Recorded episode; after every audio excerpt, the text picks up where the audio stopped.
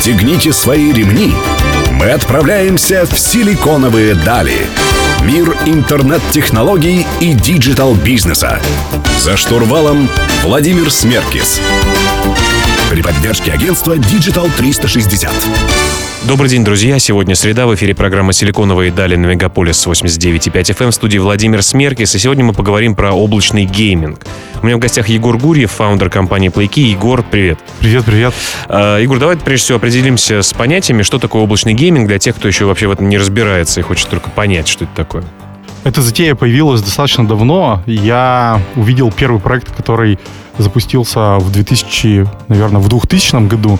Это была компания G-Cluster. Они пробовали на приставках цифрового телевидения запустить игры. Вообще, под облачным геймингом понимают технологию, которая позволяет тебе на любом устройстве запустить любую игру компьютерную и играть в эту игру, независимо от качества этого устройства. Ну, то есть телефон. это в случаях, когда у тебя, например, слабенький компьютер, а игра достаточно ресурсоемкая, да? Это основная, наверное, модель, где сейчас э, эта технология применяется, но в том числе ты, например, можешь играть в те игры, которые недоступны на Smart TV, можешь в них поиграть с помощью этой технологии. Или также можешь поиграть там в GTA 5, например, на мобильном телефоне. Но мы про бизнес сегодня говорим, и хотелось бы начать, наверное, с команды. Каким образом формировал ты команду, и как вырастить автономную команду под свой проект, э, особенно если ты работаешь внутри какой-то крупной корпорации? Mm-hmm. Вообще мы давным-давно занимаемся тем, что продаем игровой контент, продаем его в России. Игровой контент это что? Это игры, игры это игры, игры для персональных компьютеров. А мы начинали заниматься этим продуктом еще когда все работали в Doom.ru, это крупный телеком-провайдер. Но в рамках одного оператора экономика там не сходилась, тем более это был 2007-2008 год. Там вообще, в принципе, рынок интернета был очень маленький. И мы решили... Мало основать... места в, ну, в рамках провайдера было? Было очень мало людей, это раз. Во-вторых, все телеком-операторы, они росли как бы вширь. То есть они искали себе новых клиентов, старались захватить больше городов, построить сети, и для них вот эти доп-услуги, они были скорее проблемой на их пути, а не способом зарабатывания денег. И основной KPI количество подключений. Да, да, да, все верно. Это, конечно, все сильно поменялось сейчас, и это видно по рынку, потому что уже всех подключили, и чего делать дальше, не очень понятно. Это касается и телекома, и банков, и ритейл. То есть рост у них сейчас за счет новых сервисов, за счет монетизации текущих клиентов больше. Да, сейчас практически все крупные компании, в том числе телеком, они стараются расти именно вглубь, а не вширь, потому что вширь уже рост закончился. Вот, и мы, э, когда основали свою компанию Enasa, мы занимались тем, что продавали игры, продавали их в СНГ, в России, и мы все думали, а что бы нам сделать такое, чтобы у нас, э, ну, это был необычный интернет-магазин, потому что основная проблема интернет-магазина, когда конкурент дает цену там на 2% ниже, все твои пользователи внезапно сбегают, убегают к этому конкуренту. Очень чувствительно к цене. Конечно, да. Там практически все, наверное, игры, которые сейчас продаются, мы продолжаем этим заниматься, они продаются при акциях, там, при каких-то супер скидках.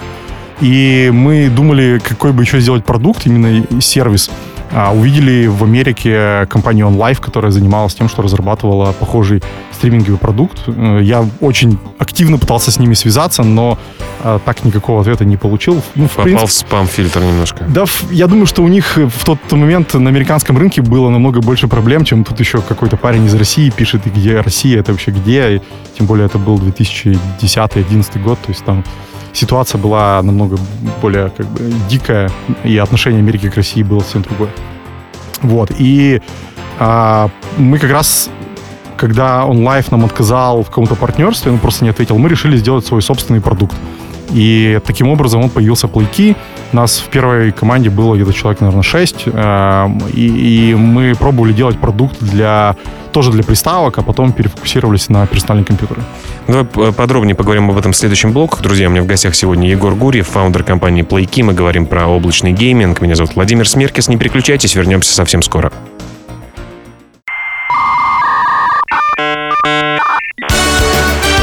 Силиконовые дали. За штурвалом Владимир Смеркис. Друзья, вы продолжаете слушать «Силиконовые дали» на Мегаполис 89.5 FM. В студии по-прежнему Владимир Смеркис. Сегодня, напомню, в гостях Егор Гурьев, founder компании PlayKey, и мы говорим про облачный гейминг.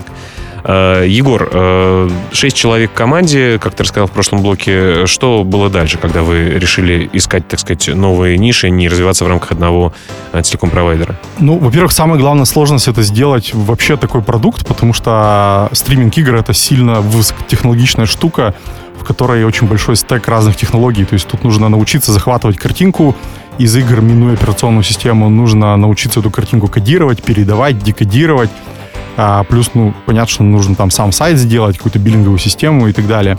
И при этом еще сделать поддержку там macOS и Windows. А macOS обязательно нужен, потому что все, наверное, потенциальные инвесторы, да и вообще очень много партнеров сидит именно на, на, на Mac. И, и как... просто во время питчинга потестить не удастся. Да, если, если, нам... если он не может проверить, то дальше вряд ли что-то из этого получится. Поэтому а, мы нанимали разработчиков, а, и у нас была проблема, что нам негде было взять людей, которые в этом вообще что-то соображают. Мы, наверное, где-то года два формировали эту команду. Мы нашли умных ребят, которые работали на подряде у нас из а, Томска. Они помогали, учили наших. Мы где-то вот года через два, наверное, стали уже полностью самоходной командой, которая могла новых людей к себе интегрировать, обучать и дальше их развивать. А потом у нас очень был большой переломный момент, когда мы поняли, что там приставки цифрового телевидения это все очень маленький рынок, и а, я На прям... тот момент или, или сейчас тоже? Да, и сейчас тоже. Он несравнимо меньше, чем рынок персональных компьютеров.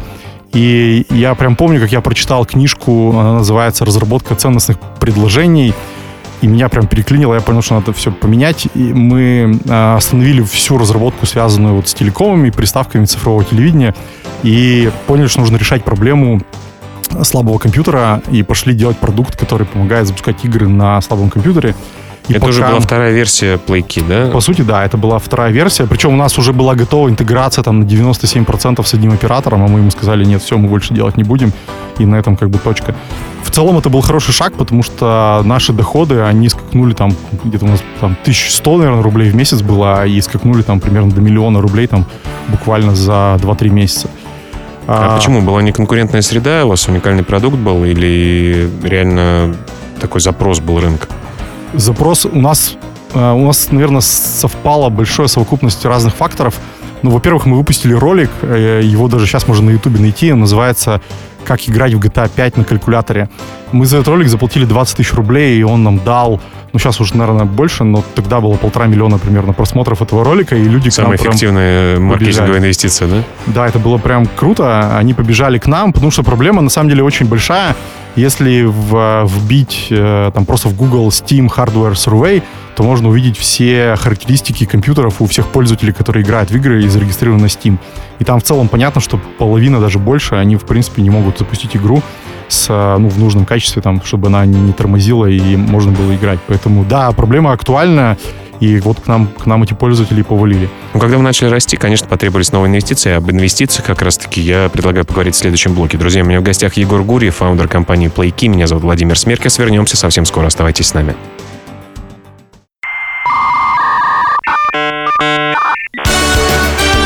Силиконовые дали. За штурвалом Владимир Смеркис. Друзья, вы продолжаете слушать «Силиконовые дали» на Мегаполис 89.5 FM. Меня зовут Владимир Смеркис. Сегодня говорим про облачный гейминг с Егором Гурьевым, founder ом компании PlayKey. Егор, э, ты сказал, что вы поменяли стратегию и перестали смотреть на телеком-операторов э, и стали решать проблему слабых компьютеров людей. А, и стали кратно расти, и этот шаг был действительно правильный. Когда потребовались инвестиции вам? А, да все, наверное, случилось в январе 2016 года, как раз когда мы переориентировались на слабые компьютеры, у нас прибежали пользователи. У нас даже не было своих серверов, мы работали исключительно на Амазоне. Амазон очень дорогой, то есть там примерно час э, одного игрового времени он стоил где-то 2-3 доллара, а мы продавали на тот момент его за где-то 20-30 центов. И... То есть такой минус э, да. по, по модели Uber шли. Главное количество э, пользователей было. Да, у нас как бы была такая мысль, что если мы сейчас начнем расти безумными темпами по пользователю, то точно прибежит какой-нибудь Google, Amazon там или вообще, в принципе, крупный инвестор даст нам много денег, и мы там как-нибудь и уж как-нибудь и эту экономику сведем. На самом деле это об этом думают многие, но эта модель, как, как, как я вижу, она достаточно сложная. Я еще не видел ни одного человека, который мог бы вот таким образом, скажем, получить какой-то спекулятивный раунд, имея отрицательную юнит-экономику. То есть мы в итоге заплатили Амазону, наверное, где-то 500 тысяч долларов вот за то время, пока мы на этом Амазоне работали, пока мы искали варианты, как можно переехать на сильно дешевые сервера, там, купить сервера, где-то в лизинг взять. Ну, для старта это была правильная стратегия работать с Амазоном? То есть быстро развернуться и дорого платить э, и предоставлять качественный сервис? Слушай, я думаю, что, я думаю, что нет. Я думаю, что лучше расти а, постепенно и при этом ни в коем случае не масштабировать свои убытки.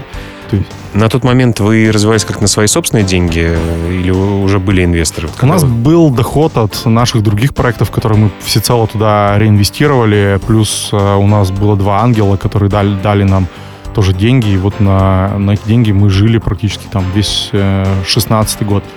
И, наверное, в мае 2016 года мы решили, что нам нужно еще привлекать инвестиции. Но юнит-экономика была отрицательная. Да, она, она, она была отрицательная, но мы ее всячески активно пытались как бы выровнять в положительную. А, это, конечно, все сложно получалось, при том, что нас поджимало время. Amazon там каждый месяц у нас тратил примерно по 100 тысяч долларов. И мы не знали, что с этим, делать. То есть э, нам, мы думали либо отказаться от пользователей, выключить их просто а при этом мы очень сильно боялись того, что у нас количество абонентов упадет, пользователей, и таким образом э, мы потеряем какую-то привлекательность для инвестора. Хотя в любом случае мы к этому пришли, мы просто повысили цены где-то сначала раза в три, наверное, у нас, естественно, пользователи отвалились, но денег мы стали зарабатывать столько же, а тратить мы стали там в три раза меньше, поэтому в целом это, наверное, правильная стратегия, и в конце 2017 года мы закрыли раунд с Free, то есть мы ходили в целом по российским инвесторам, искали варианты, у кого можно взять денег. Э, у нас было, наверное, много офферов, которые нам предлагали там по 100, 200, 300 тысяч долларов. И был вариант либо объединить, объединить их всех в некоторый единый синдикат, а, ну вот Free нам предложили просто более хорошие условия, мы на них согласились и взяли у них деньги. Они вышли уже из проекта или остаются? Нет, они сейчас являются акционерами проекта, продолжают. Про инвестиции понятно. Предлагаю поговорить про кризисы, с которыми вы сталкивались в следующем блоке. Друзья, напомню, у меня в гостях Егор Гурьев, фаундер компании PlayKey. Меня зовут Владимир Смеркис. Вернемся совсем скоро, не переключайтесь.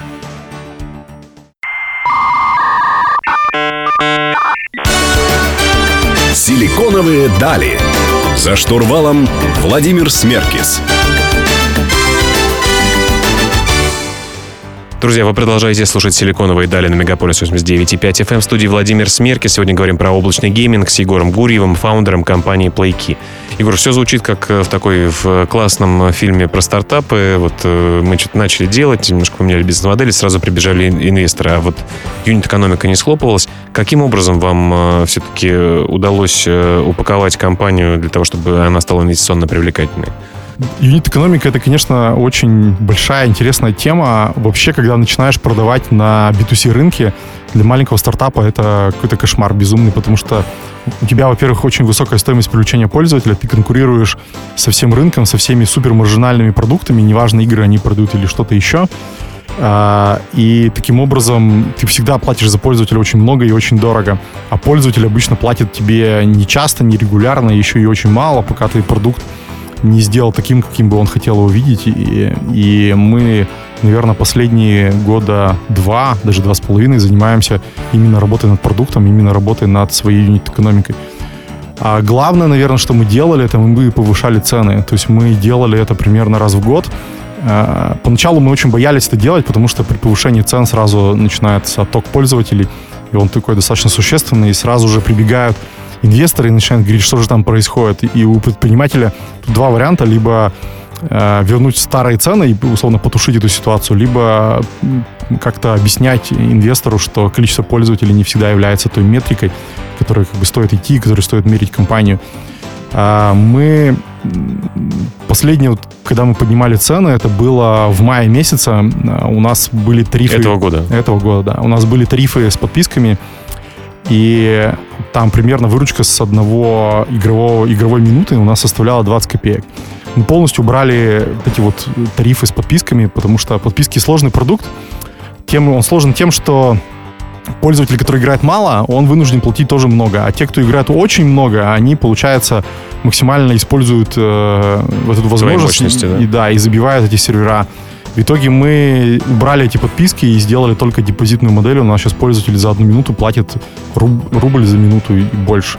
И у нас таким образом примерно 70% пользователей отвалилось, но выручка осталась точно такой же. Затраты, естественно, очень сильно снизились, и мы, мы поняли, что чтобы выжить, а мы сейчас находимся вот в такой вот долине смерти, когда еще основная аудитория, она не приняла решение, что она будет только через стриминг играть, они все равно там компьютеры покупают, на PlayStation играют.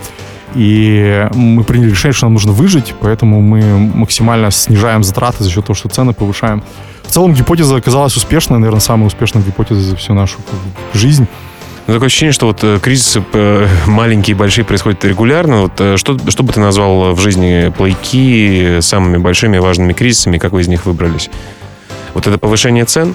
А, самый главный кризис — это нисходящаяся юнит-экономика. Когда ты тратишь деньги на маркетинг, а при этом в облачном гейминге тебе еще нужно сервера покупать. То есть ты купил сервера, привел пользователей, и эти пользователи начинают э, потихоньку отваливаться. Э, а, во-первых, тебе за сервера платить надо, то есть ты можешь получить дешевые сервера, только имея контракт там, на, 3 года, может быть, даже больше. То есть у тебя возникает вопрос либо заливать деньгами и привлекать новых пользователей, либо как-то ну, просто платить деньги за сервера, принять решение, что ты тут прогадал, у тебя есть избыток серверных мощностей. А, вообще, я считаю, что повышение цен — это, наверное, главное, о чем стоит думать, очень многие боятся это делать. Я помню, когда мы попали в акселератор Free, а, меня там трекер наш, а, Алишер, он в первый день нарисовал на листке А4 медальку такую и сказал, вот этот твоя медаль называется «Храброе сердце». Ты должен поднять цены завтра. И мы на следующий день подняли реально цены, и при этом у нас выручка осталась точно такой же. Поэтому, вот, наверное, главный челлендж — это как заставить себя поднимать цены. В общем, э, стартаперами и предпринимателями интернет могут только смелые люди. Друзья, я сегодня беседую с Егором Гурьевым, фаундером компании PlayKey. Мы вернемся совсем скоро. Оставайтесь с нами.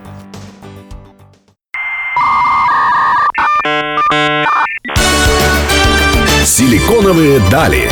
За штурвалом Владимир Смеркис. Друзья, вы продолжаете слушать программу «Силиконовые дали» на Мегаполис 89.5 FM. Эм. В студии Владимир Смеркис. Сегодня я беседую с Егором Гурьевым, фаундером компании PlayKey. Мы говорим про облачный гейминг. А, Егор, давай сравним э, тот момент, с которого вы начинали, 2014 год, э, сравним текущее время и посмотрим немножко будущее. Что поменялось э, с того момента в индустрии облачного гейминга? Стало сложнее, легче, появились новые технологии, за людей стала большая конкуренция. И что будет в будущем? Угу. Наверное, главное, что произошло, это умерло порядка 5-6 стартапов, которые занимались похожей технологией умерли, потому что не смогли свести экономику, не смогли нарастить пользователей, у них закончились деньги, и, собственно, э, произошел как бы логичный сценарий. А, плюс очень сильно поменялся интернет у пользователя дома, он стал быстрее, он стал лучше. Сейчас мы ждем, что появятся сети 5G. Это все полностью, конечно, пошло на благо а, этому рынку. И то, что мы видим, по крайней мере, что у нас увеличится срок жизни пользователя, мы видим, что увеличивается игровое время этого пользователя, значит, ему нравится играть, используя эту технологию. Плюс, а что... В целом вообще же, наверное, да, э, геймеров э, становится больше. Ну да, рынок, рынок, конечно, тоже еще вырос. Э, но вместе, вместе с рынком еще выросли и затраты на, на, на маркетинг. Потому что чем больше игроков на рынке, тем чем больше аудитория, тем выше стоит стоимость привлечения, тем как бы, больше конкуренция. Вот. А, плюс последние, наверное, два года начался какой-то безумный хайп со стороны крупных игроков в отношении клауд-гейминга. Остановился рост вширь у телекома, у банков, у ритейл-сетей. Они пошли думать, как можно еще зарабатывать деньги и обратили внимание на стриминг игр. Для вас это риск э, того, что появляются конкуренты э, на базе этих операторов и больших игроков, или возможно с ними кооперироваться как-то. Для нас это точно благо. Эм, вот когда Google делал свою презентацию в марте, у нас э, пришло, наверное, где-то 200 новых платящих пользователей после презентации Google. Поэтому вообще крупные игроки, они расшевеливают рынок, поэтому это всегда на благо. Стартапы крайне редко умирают от конкуренции, они умирают от того, что денег не хватает.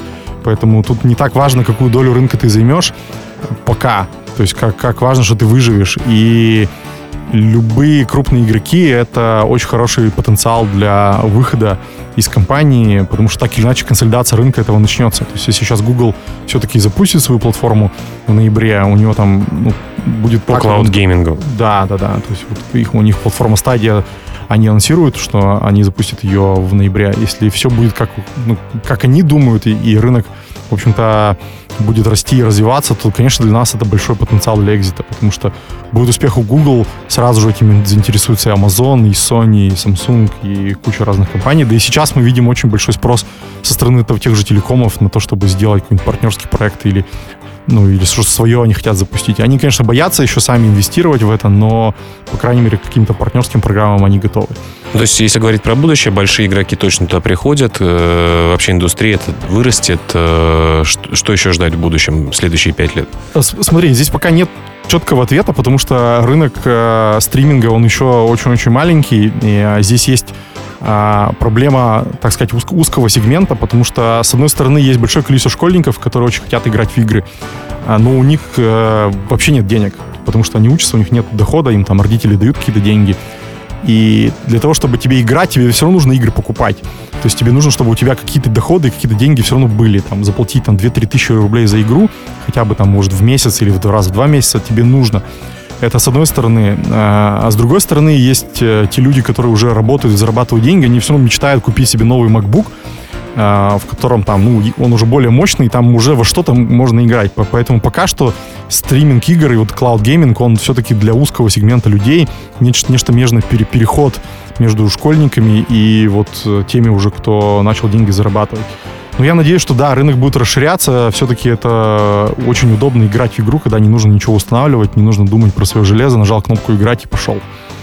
Слушай, ну очень интересно. Как раз в следующем блоке поговорим про предпринимательство. Вообще, стоит ли на этот сегмент смотреть и как соблюдать work-life balance, как говорят наши американские коллеги. Э, напомню, друзья, у меня в гостях Егор Гурьев, фаундер компании PlayKey. Мы говорим про облачный гейминг. Оставайтесь с нами.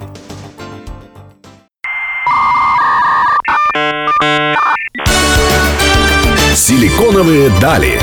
За штурвалом Владимир Смеркис. Друзья, завершающий блок программы «Силиконовые дали» на Мегаполис 89.5 FM. Меня зовут Владимир Смеркис. Сегодня у меня в гостях, напомню, Егор Гурьев, фаундер компании PlayKey мы говорили про облачный гейминг. Э, и завершающий блок в этот раз будет не про будущее облачного гейминга, о чем мы поговорили в предыдущем блоке, а, собственно говоря, о том, как совмещать работу, жизнь, быть счастливым. Вот э, недавно разговаривал с людьми, которые говорили, что было исследование недавно, и э, вот этот хайп на саморазвитие и бег за знаниями, бег за самосовершенствованием сменяется хайпом на гармонию, на вот баланс, на спокойствие, на все это. Знаешь, и Понятно, что мне еще не 60, как бы, но уже не 19. Э, но все эти истории про то, что стресс влияет на нашу жизнь, они вот э, и на здоровье, они как бы реально э, правдивые, да, это не просто такие отговорки, релаксуй и все, да. Вот э, ты в свое время там в 10 проектах параллельно работал, э, ездишь по конференциям, занимаешься спортом. Вот давай поговорим про правила жизни Егора Гурьева, да, вот э, ты себя считаешь счастливым человеком или нет? Слушай, я задаю себе этот вопрос, наверное, каждую ночь. Бывает, что я ночью еще иногда и просыпаюсь. Просыпаешься в холодном или в горячем поту? И, и, и так, и так. Э, крайне редко бывает, что ты просыпаешься ночью от какого-то безумного счастья. Скорее, ты просыпаешься от каких-то своих переживаний и думаешь о, там, о, что, о том, что будет завтра или послезавтра или через год. Вообще, мы когда продали один из своих первых стартапов, э, ну, я заработал относительно немало денег – и могу сказать, что это сильно счастливым меня не сделало. Все-таки лежать на диване, когда у тебя нету ничего, намного более спокойно, чем лежать на диване, когда у тебя там есть условный миллион долларов. И, конечно, деньги, они вносят беспокойство в твою жизнь. Ты думаешь, а правильно ли я ими распорядился, а правильно ли я их потратил, а что дальше и так далее. Это, это, это раз. Но вот с точки зрения вот баланса между как бы, работой и личной жизнью, ну, наверное, тут, в принципе, у предпринимателя нету вот определения, что такое личная жизнь, что такое работа. Это просто один какой-то большой поток, водоворот событий, в которых ты находишься, и ты как-то умеешь балансировать э, между там, теми решениями, которые ты принимаешь. Ты знаешь, вот я смотрю э, на российских предпринимателей, вообще успешных людей, они прям, знаешь, вот иногда в мыле. Нет таких, знаешь, которые вальяжно, спокойно, между встречами там три часа перерыва, они куда-то бегут, куда-то торопятся, постоянно в звонках, как-то вот и на таком волнении некотором, да, находятся. С другой стороны, смотрю на европейцев, наверняка там тоже такие люди есть, но вот э, понимаешь, например, немцы работают, и мы мы говорим про сотрудников, они вот приходят вовремя на работу, не отвлекаются ни на что, там, и заканчивают работу вовремя, и вот э, отключаются, э, и значит, занимаются в нерабочее время там, своими личными вопросами. Ко мне тоже, кстати, одна гостья приходила, Екатерина Ким, по-моему, ее зовут, mm-hmm. которая рассказывала, что да, она дома не отвечает на рабочие звонки и письма, а на работе не занимается личными делами. Вот как у тебя с этим? Ну, я занимаюсь всем а, и, и все время, и одновременно, и тут э, нету какого-то секрета. Вообще, э, вот эта вот работа, предпринимательство, новые проекты, оно меня как-то засосало, и я уже не представляю, как оттуда выйти, потому что, во-первых, меня команда окружает достаточно большая и хорошая, и мне нравится работать с этими людьми, а если я перестану работать, то чем я буду заниматься, абсолютно мне непонятно. То есть, наверное, самый большой страх в моей жизни, что когда-нибудь вот все это закончится, и у меня не будет той команды и компании, которая есть, поэтому я стараюсь всячески это поддерживать и всячески развивать и инвестировать именно в свою компанию, в свою жизнь, потому что ну, это, это реально там моя как бы, личная жизнь. Я периодически, конечно, там езжу за границу, летаю, хожу в горы, ныряю с аквалангом, но это исключительно ну, просто как-то способ познать этот мир. Это то же самое, что почитать книжку.